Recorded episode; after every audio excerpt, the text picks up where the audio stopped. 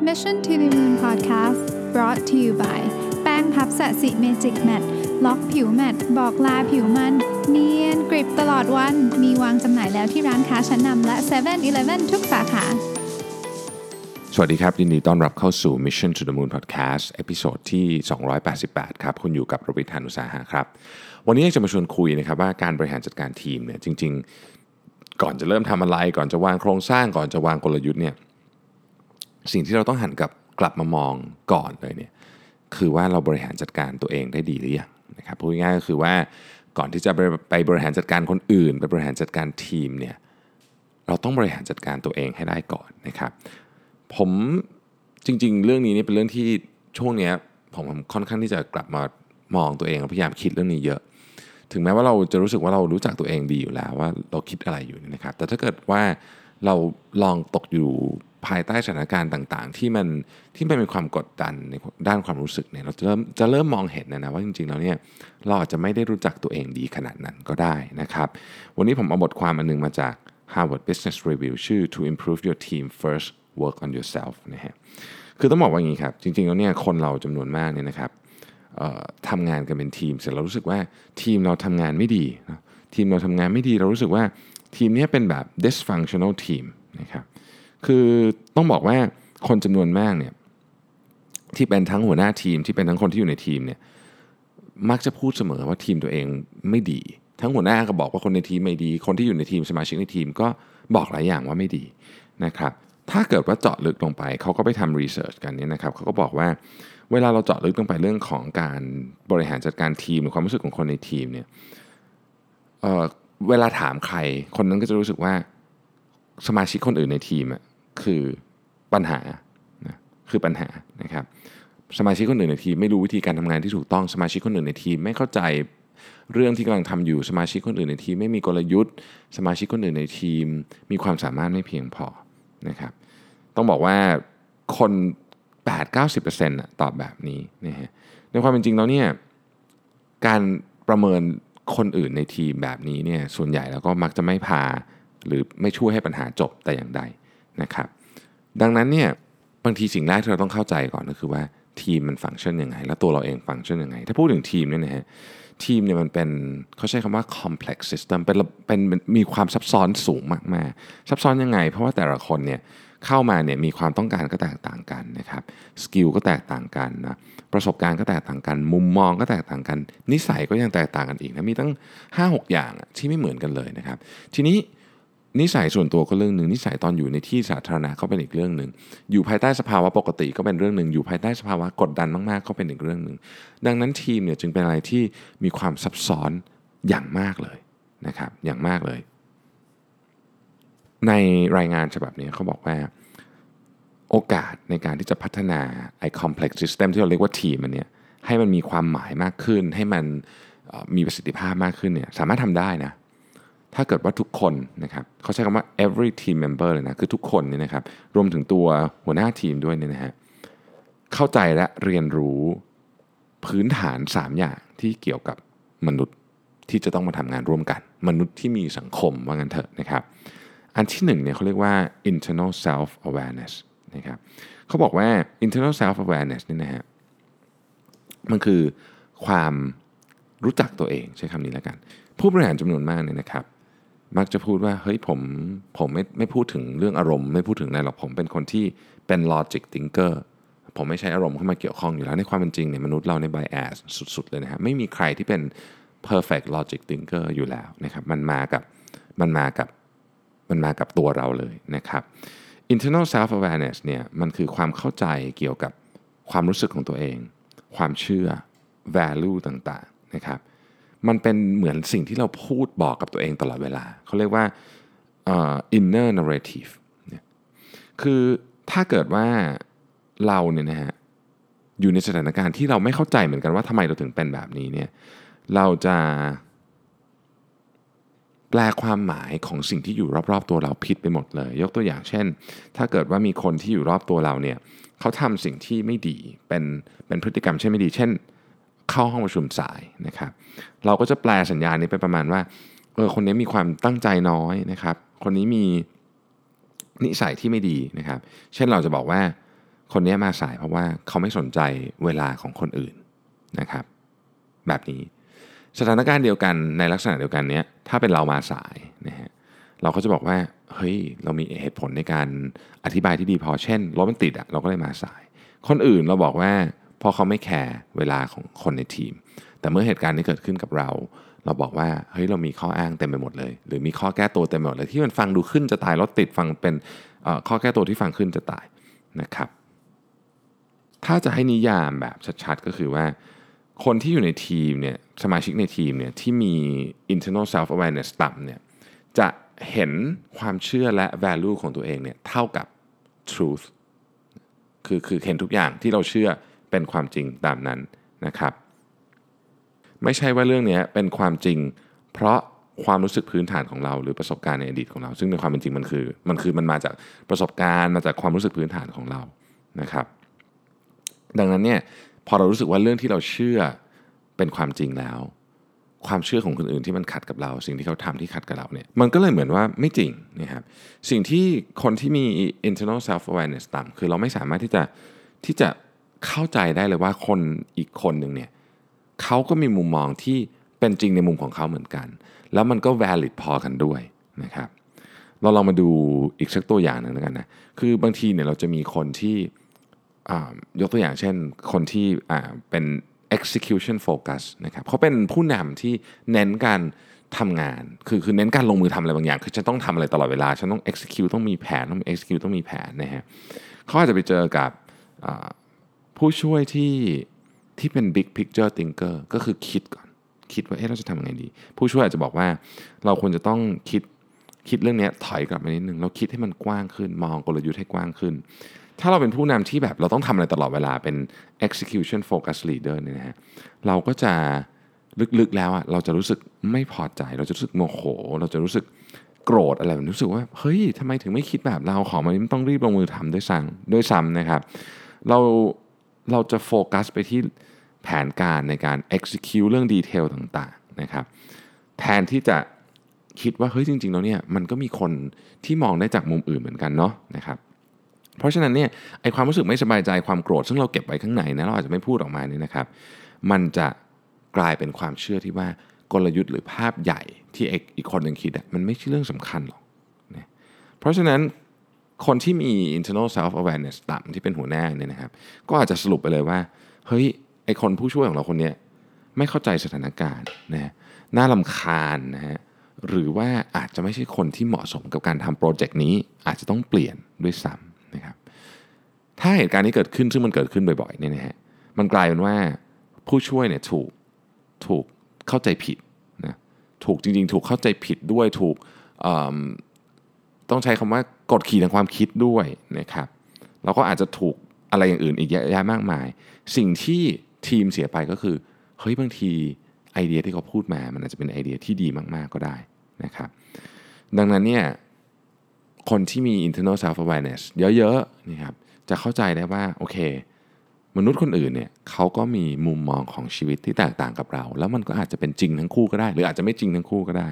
นะครับข่าวดีก็คือ internal self awareness เนี่ยสามารถเรียนกันได้ เรียนรู้กันได้ อาศัยการฝึกซ้อมเล็กน้อยนะครับคือไม่ว่าคุณจะเป็นใครในสมาชิกในทีมก็ตามในเวลาเกิดเรื่องอะไรขึ้นเนี่ยนะครับอาร์ติเคิลนี้เขาบอกว่าคุณควรจะทำ3อย่าง 1. หยุด 2. reflect นะฮะแล้วก็ 3. คิดก่อนจะเริ่มทำอะไรนะครับ โดยเฉพาะเมื่อเราอยู่ในสถานการณ์ที่เรียกว่ากดดันต่ออารมณ์นะฮะเราเราถ้าเราอยากมี internal self awareness ขึ้นให้ฝึกทำแบบนี้นะครับ 1. เวลาเรา reflect เราถามว่า เอ๊ะ ตอนนี้ฉันกำลังรู้สึกถึงอารมณ์ประเภทไหน อารมณ์โกรธ อารมณ์น้อยใจ อารมณ์เศร้าหรือยังไงนะครับ 2. มันมีอะไรไหมที่เราเนี่ยตั้งสมมติฐานกับคนที่ที่อยู่ในทีมของเราตอนนี้คำว่าตั้งสมมติฐานก็คือเรายังไม่ค่อยรู้หรอกว่าจริงๆเราเรื่องราวทั้งหมดเป็นยังไง แต่ว่าด้วยประสบการณ์ของเราถ้ามี A เกิดขึ้น B เกิดขึ้น C ต้องเป็นแบบนี้แน่ ๆเลยนะครับอันนี้คือการตั้งสมมติฐานเนาะข้อที่ 3 ให้ถามตัวเองว่า ณขณะนี้ที่เรารู้เนี่ยอะไรที่เป็นข้อเท็จจริงนะครับอะไรที่เป็นสิ่งที่เราตีความเอาเองนะฮะ บางทีอาจจะค้นพบว่าไอความรู้สึกของเราตอนนี้ไม่ได้เบสจากข้อเท็จจริงอะไรเลยก็ได้ มันเป็นความรู้สึกล้วนๆข้อที่4นะครับถามตัวเองว่า core value ของเราที่เราเชื่อมาตั้งแต่สมัยเรายังเป็นเด็กเป็นวัยรุ่นนี่คืออะไร บางที core value ของเราเนี่ยนะครับ มันทำให้เราปฏิบัติต่อคนนี้ หรือมี reaction ต่อสถานการณ์นี้เนี่ยอย่างนั้นเลย ยกตัวอย่างเช่น สมมติว่าเราเป็นคนที่ทำงานหนักมาตั้งแต่เด็กแล้วทุกอย่างที่เราได้มาเนี่ย ได้มาเพราะการทำงานหนัก ซึ่งไม่มีอะไรผิดนะครับเป็นเรื่องที่ดี การทำงานหนักเป็นเรื่องที่ดี แต่ว่าเราเราโตขึ้นมาเพราะว่าความชุดความคิดหรือ value ของเราว่าต้องทำงานหนักมาก ๆ ถึงจะได้ผลสำเร็จมา เมื่อเรามาทำงานทีมเมมเบอร์อีกคนหนึ่งซึ่งเขาใช้วิธีทางอาจจะเพราะเขาคิดอะไรทางลัดตลอดเวลาเขาดูชิวๆเขาเขาดลิเวอร์ผลได้แต่แบบเขาไม่ทำงานเขาทำงานน้อยมากเลยนะฮะเราก็จะรู้สึกว่านี่ไม่ใช่วิธีที่ถูกต้องมันขัดกับ value ของเราไง เพราะฉะนั้นอะไรที่เขาพูดมาเนี่ยมันก็ต้องไม่ถูกต้องด้วยแน่เลย นี่คือนี่คือความหายนะมันจะเริ่มจนจากอะไรประมาณนี้ครับคือเราเอา value ของเราอะไปครอบใส่ตัวเขานะฮะถ้าเราเข้าใจว่าอ๋อฉัน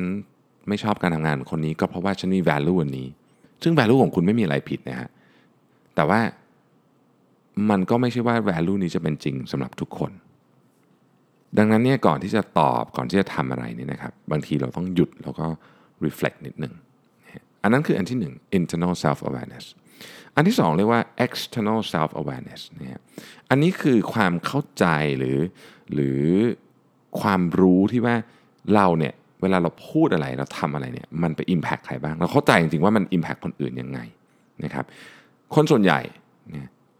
ไม่ค่อยรู้อะผมเองก็ไม่ค่อยรู้นะบางทีว่าแบบสิ่งที่เราพูดสิ่งที่เราทำเนี่ยมันไปกระทบกับจิตใจหรือความรู้สึกของคนอื่นอย่างไร เราอาจจะรู้แบบ ใหญ่ ๆ แต่พอลงดีเทลปุ๊บบางทีเราไม่รู้นะครับด้วยเหตุนี้เองเนี่ยนะฮะมันก็เลยยากมากที่เราจะพัฒนาได้ เพราะถ้าเกิดเราไม่รู้อะเราไม่รู้ว่าสิ่งที่เราทำเนี่ยมันไปกระทบอะไรกับคนอื่นเนี่ยมันก็ยากที่จะพัฒนาได้นะครับ ดังนั้นเนี่ยเราต้องเริ่มช่างสังเกตกับพฤติกรรมของตัวเองว่าเราทำออกไปแล้วเนี่ยมันกระทบอะไรกับคนอื่นบ้างนะครับ อย่าลืมว่าบนโลกใบนี้เรามีวิธีการสื่อสารกันเยอะมาก เนี่ยจริงๆ แล้วเนี่ยการสื่อสารด้วยคำพูด หรือที่เรียกว่า verbal communication เนี่ยเป็นแค่ 7%เองนะครับ ที่เหลือเนี่ยอีก 38%เนี่ยเป็นโทนของเสียง วิธีการพูดของเราเนี่ยเป็นการสื่อสารอย่างหนึ่งนะโทนสูงโทนต่ำโทนโกรธโทนอะไรเงี้ยคือประโยคอาจจะเหมือนกันหมดคำพูดอาจจะเหมือนกันหมด แต่ว่าโทนเสียงต่างกัน อันนี้ก็ความรู้สึกก็เป็นอีกแบบหนึ่งนะครับแล้วก็ body language ภาษากายเนี่ย55% นะครับถ้าเราสังเกตของพวกนี้เนี่ยระหว่างที่เราคุยกับคนอื่นเนี่ยเราจะเริ่มเห็นนะฮะเช่นเขาขึ้นเสียงหรือเปล่านะครับเขาหยุดพูดเปล่าการหยุดพูดก็เป็นก็เป็นการสื่อสารแบบหนึ่งนะอาการเราเป็นยังไงเขาถอยไปเขากอดอกเขาเคาะโต๊ะเขาอะไรนะฮะเขาทำอะไร พวกนี้เนี่ยมันเป็น information ที่เราสามารถที่จะเก็บมา แล้วก็พยายามศึกษาต่อว่าเอ๊ะการที่ฉันพูดแบบนี้แล้วเขากอดอก อาจจะแปลว่าเขาไม่เห็นด้วยแต่เขาไม่พูดออกมา อะไรอย่างนี้เป็นต้นนะครับ จริงๆเราต้องรู้เสมอว่าเวลาเราคุยกับอีกคนหนึ่งเนี่ยสิ่งที่เกิดขึ้นก็คือเราทำการสรุปสรุปไม่ใช่สรุปเหตุการณ์อย่างเดียวแต่สรุปความเชื่อของเราด้วย ว่าฉันเชื่อว่าคนนี้เป็นคนดี ฉันเชื่อว่าคนนี้เป็นคนไม่ดี ฉันเชื่อว่าคนนี้เป็นคนที่ไม่สนใจโลกอะไรแบบนี้มันมีการสรุปอยู่ตลอดเวลา จากการประมวลผลเบสออนความรู้ประสบการณ์ และอะไรต่างๆของเรานะครับ ซึ่งเราก็เลย บางทีเวลาเราทำอะไรไปเนี่ยเราก็เลยไม่รู้อะว่าว่าคนอื่นเขาจะรู้สึกยังไงกับเรื่องนี้ เพราะบางทีก็ฉันมีคนพูดอย่างนี้ฉันฉันไม่เห็นรู้สึกอะไรเลย ไม่ได้แปลว่าประโยคนั้นจะจริงกับอีกข้างหนึ่งนะครับ เราพูดแบบเดียวกัน อาจจะกระทบจิตใจเขาอย่างมากก็ได้นะจริงๆ ต้องบอกว่าถ้าเป็นไปได้เนี่ยวิธีการที่จะทำ external self awareness มากที่สุดเนี่ยคือไปขอ feedbackนะครับขอ feedback เช่นเอ๊ะเนี่ย ในในทีม meeting เนี่ยผมทำอะไรที่มีประโยชน์กับทีมบ้างที่คุณคิดว่ามีประโยชน์ที่สุด หรืออะไรที่ผมทำแล้วไม่มีประโยชน์นะครับหรือว่าคุณอาจจะถามเพื่อนร่วมงานคุณก็ได้ว่า ถ้าเกิดว่าเพื่อนร่วมงานของคุณสามารถเปลี่ยนอย่างหนึ่ง หรือสิ่งที่คุณทำได้ในการประชุมกับทีมเนี่ยหรือการทำงานกับทีมเนี่ยอะไรอะไรจะเป็นเรื่องที่เขาอยากเปลี่ยนนะครับจริง ๆ เหตุการณ์นี้ต้องบอกว่าการไปขอ feedback มันเป็นเรื่องที่ไม่หนุกเลยนะ มันเป็นเรื่องที่อึดอัดด้วย แต่ว่า ถ้าเรามี Data จากคนอื่น มี feedback จากคนอื่น นี่แหละเราจะสามารถเปลี่ยนทั้งคำพูดทั้งการกระทำของเราได้นะครับเวลาไปขอ feedback ก็ต้องดูด้วยนะว่ามันเป็นเวลาที่เหมาะสม เช่น อยู่กันสองคนนะฮะไม่ใช่ว่าอยู่ในที่ประชุมใหญ่ๆ แล้วจะขอ feedback เลยแบบนั้นก็คงไม่ work เหมือนกันนะครับอีกการนึงคือ personal accountability ฮะเวลาพูดถึงคำว่าความรับผิดชอบเนี่ยเรามักจะเรามักจะพยายามให้คนอื่นรับผิดชอบกับสิ่งที่เขาทำนะแต่ว่าบางทีเนี่ยทั้ง หัวหน้าทีมเองทั้งสมาชิกในทีมบางทีไม่ค่อยได้โฟกัสที่จะเอาตัวเองรับผิดชอบกับเรื่องที่ทำด้วยนะครับเหมือน self awareness นะฮะความรับผิดชอบของเราเองเนี่ยฟังดูเหมือนจะง่าย แต่ในความเป็นจริงแล้วมีความยาก เพราะมันมันผิดวิสัยเลยจะบอกได้ว่ามันไปทริกเกอร์ระบบการป้องกันตัวของเราก็ว่าได้นะครับ คือเวลาเราเวลาเราเจอเรื่องยากๆเราเจอเรื่องที่มันเป็นอุปสรรคเนี่ยหลายครั้งเนี่ย เราจะมีแพทเทิร์นที่ไม่ดี ไม่ดีต่อใครเลยต้องบอกว่างี้แล้วกันนะครับ เช่นโทษคนอื่นนะครับวิพากษ์วิจารณ์วันนี้คือปัญหาของคนอื่น คนอื่นทำให้เกิดปัญหานี้ขึ้นต้นตอของปัญหาคือไอ้คนนี้คือไอ้อย่างนี้นะครับ ปกป้องตัวเองคือแพทเทิร์นอันที่2นะครับหรือถ้าเกิดทำไม่ได้ทั้งสองงานเนี่ยบางทีก็ทำให้เรื่องมันดูงงๆไปเลย คือแบบเหมือนกับ คล้ายๆกับเหมือนจะกุเรื่องขึ้นมา ให้เรื่องมันแบบเฮ้ยมันเป็นอย่างนู้นเป็นอย่างนี้ให้มันตีความแบบงงไปเลยนะครับ หรือบางทีก็ดัดตัวเองออกจากปัญหานั้นซะดื้อเลยก็มีนะครับแต่ในความเป็นจริงก็คือ ถ้าเกิดทีมมันทำงานด้วยกันไม่ดีนะครับมันมีความเป็นไปได้สูงมากๆเลยว่า ทุกคนในทีมนี่แหละ มีส่วนรับผิดชอบกับเรื่องนี้ไม่ทางใดก็ทางหนึ่งนะครับถ้าเกิดมันเป็นแบบนั้นมันก็หมายความว่าทุกคนในทีมเนี่ยมีความรับผิดชอบที่จะต้องทำให้ ทีมเนี่ยมีประสิทธิภาพมากขึ้นด้วยนะครับในการที่เราจะเป็นคนที่มีความรับผิดชอบ ในฐานะหัวหน้าทีม หรือสมาชิกในทีมเนี่ยมันก็จะมีขั้นตอนอยู่3-4อย่างนะครับอันที่ 1 ก็คือให้รู้ก่อนว่ามีปัญหานะบางทีอันนี้เป็นอันที่ยากที่สุด เพราะว่าถ้าเกิดเราไม่รู้ว่ามีปัญหาเราก็จะไม่เริ่มแงะต่อนะฮะคือ เวลามันมีปัญหาหรือเกิดอะไรขึ้นมาที่รู้สึกว่าเฮ้ยเรื่องนี้ไม่ปกติเนี่ยให้รับรู้ว่ามันมีปัญหานะครับอันที่ 2 ให้ยอมรับว่าถ้ามันเป็นปัญหาของทีมเนี่ยมันก็เป็นปัญหาของเราด้วยเช่นกัน เรามีส่วนรับผิดชอบด้วยประมาณหนึ่งนะครับพูดง่ายๆคือเราก็เป็นส่วนหนึ่งของปัญหาเหมือนกัน เราก็เป็นคนที่ก่อให้เกิดปัญหานี้เช่นกันนะครับ อันที่ 3 คือเราอะต้องเอาตัวเราเองเนี่ยเข้าไปรับผิดชอบและบอกว่าฉันจะช่วยแก้ปัญหานี้ อันที่ 4 อยู่กับปัญหานั้นจนมันถูกแก้ได้อย่างเรียบร้อยแล้ว อันนี้เป็นอีกการหนึ่งที่เราไม่ค่อยได้พูดกันนะความรับผิดชอบไม่ใช่แค่บอกว่าโอเคผมผมรับผิดชอบนี่เองเป็นความผิดของผม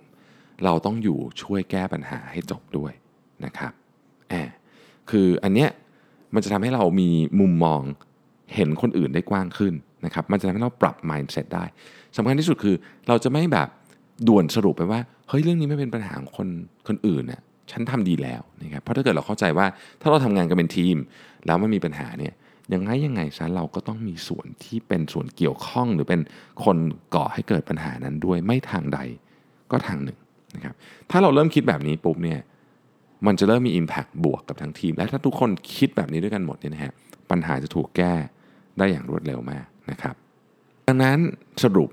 เนี่ยเวลารู้สึกว่าการทำงานกับทีมนี้มันช่างน่าเบื่อจริงๆไอ้ทีมนี้มันไม่รู้เรื่องอะไรเลยนะครับเพื่อนร่วมทีมของฉันนี่มันดูน่ารำคาญมากทำไมมันไม่เก่งเลยเนี่ยนะฮะให้ให้ซ้อม step เหล่านี้ step ที่ 1 internal self awareness ลองสำรวจตัวเองซิว่าตอนนี้ฉันมีอารมณ์ความเชื่อและ value อะไรอยู่นะครับ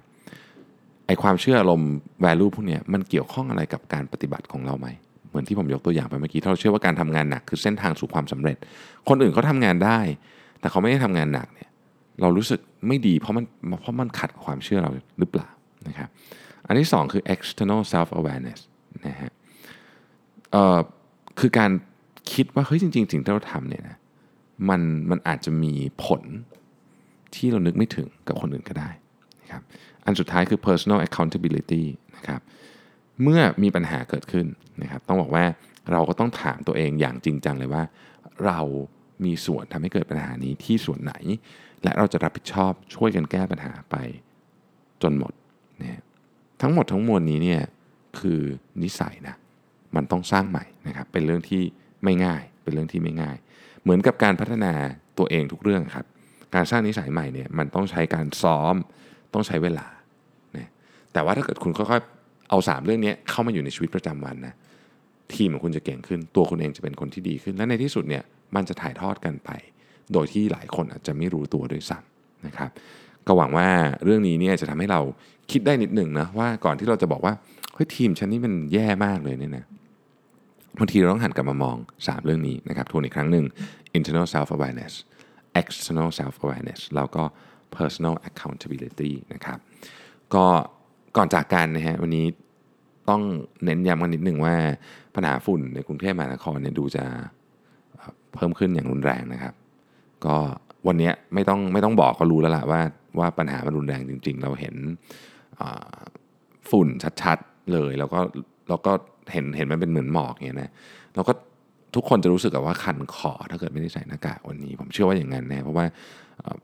คนที่ผมเจอวันนี้ผมเห็นเหมือนกันหมดเลย แล้วถ้าใครพก ค่าวัดอากาศไปก็จะค้นพบว่าวันนี้หนักมากๆนะครับดังนั้นก็ดูแลสุขภาพด้วยนะครับ แล้วก็หลายคนก็ยังถามเข้ามานะใน inbox ว่าแบบเอ๊ะแบบนี้ออกไปวิ่งได้ไหมผมผมคิดว่าวิ่งไม่ได้มานานสักพักแล้วฮะแต่ว่าตอนนี้เนี่ยรุนแรงหนักขึ้นนะครับวันอาทิตย์นี้จะมีงานวิ่งใหญ่มาก Amazing Thailand วิ่งผ่าเมืองเนี่ยผมเองก็ลงไว้เหมือนกันเนี่ยก็ถ้าอะไรมันยังไม่ดีขึ้นแบบเยอะๆเลยเนี่ยผมก็ไม่ไปอยู่แล้วนะคงไม่ไปนะเพราะว่า ก็รู้สึกว่าเราก็ไม่อยากสุขภาพเราไปเสี่ยงเนาะนะครับแต่ว่างานใหญ่มากนะครับสำหรับท่านที่ไม่ได้ติดตามข่าวเรื่องนี้ก็ก็ก็ผมแจ้งมาเลยว่ามีคนไปวิ่งแบบ ถ้าตามตารางเดิมนะครับ ประมาณสักน่าจะเกือบ 20,000 คนนะแล้วก็มีการปิดถนนหลายเส้นยังไงลองศึกษาเส้นทางนิดนึงนะครับ ก่อนจะออกจากบ้านวันอาทิตย์ ปล่อยตัวมาราธอนกับฮาฟมาราธอนตอนตีสามนะฮะแล้วก็อันอื่นก็ปล่อยไล่ๆกันมา แต่ว่ากว่าจะจบอะก็คงมี 6-7 ชั่วโมงมั้งคิดว่านะฮะก็ลองดูเส้นทางการจราจรให้ดีแล้วกันนะครับสำหรับคำถาม ใครอยากถามคำถามนะครับอย่าลืมส่งเข้ามาใน Mission to the Moon inbox ได้เลยนะครับสำหรับวันนี้ขอบคุณทุกท่านที่ติดตาม สวัสดีครับสัสิเพราะความสดใสมีได้ทุกวัน